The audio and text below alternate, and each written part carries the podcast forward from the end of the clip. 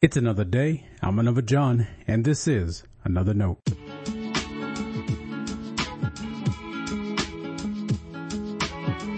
Today's edition of Another Note is titled Hand in Hand.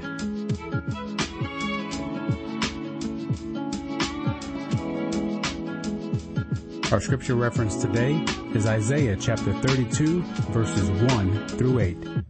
As always, may the Lord add his blessing to the reading and hearing of his holy word.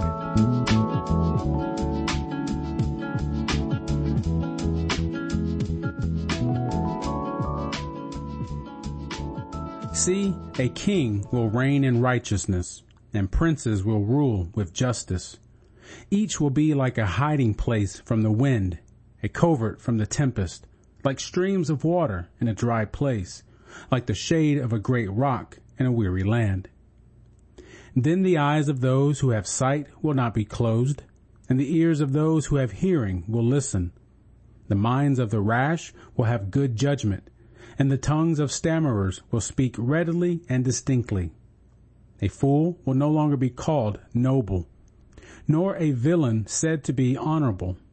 For fools speak folly, and their minds plot iniquity to practice ungodliness, to utter error concerning the Lord, to leave the craving of the hungry unsatisfied, and to deprive the thirsty of drink.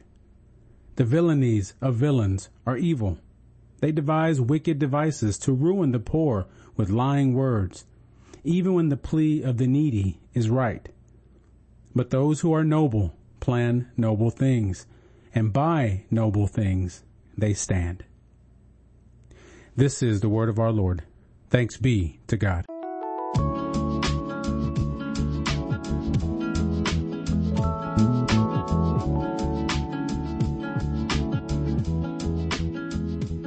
Psalm 89:14 declares that righteousness and justice are the foundation of your throne.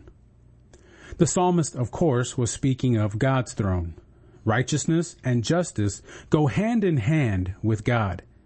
They are almost inseparable characteristics of who God is.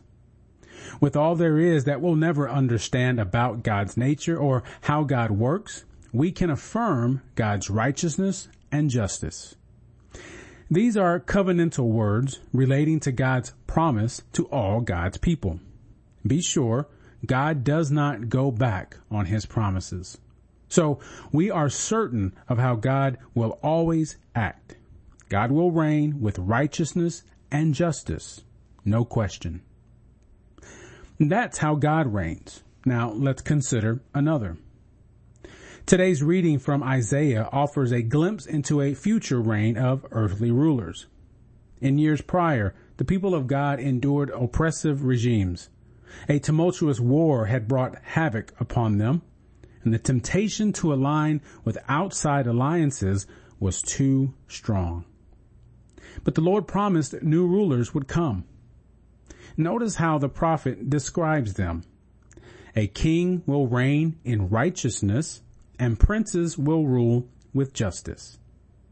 Yes, the new rulers will exercise their power with the same kind of qualities we know of God. As a result, the people will find protection. Things will be made right. Many Christians read Isaiah 32 as a messianic text. That is, more than describing a kingdom of a contemporary king, Isaiah portrays an image of a future Christ. The church has interpreted upwards of 40 passages of Isaiah that way. Of course, what we can say about God's nature, we affirm about Christ. Jesus was God in flesh. If we do read Isaiah 32 as a messianic promise, then it stands to reason the church is a part of that promise. Scripture often uses righteousness and justice together to describe God. Notice in Isaiah 32 that the king will reign in righteousness and the princes will rule with justice. It's our communion with God that fully displays God's attributes. Now, I'm not suggesting a part of God's identity has been cut off or we are taking God's place. God doesn't need us. God chooses us. What I want to reflect on is how God invites the church alongside the Spirit to work out his redemptive will. Indeed, we should have the good news to share. We learn how God's righteousness and justice work out his covenantal promise to us. How have those characteristics shaped who we are as God's people? What do they mean about what God desires for us?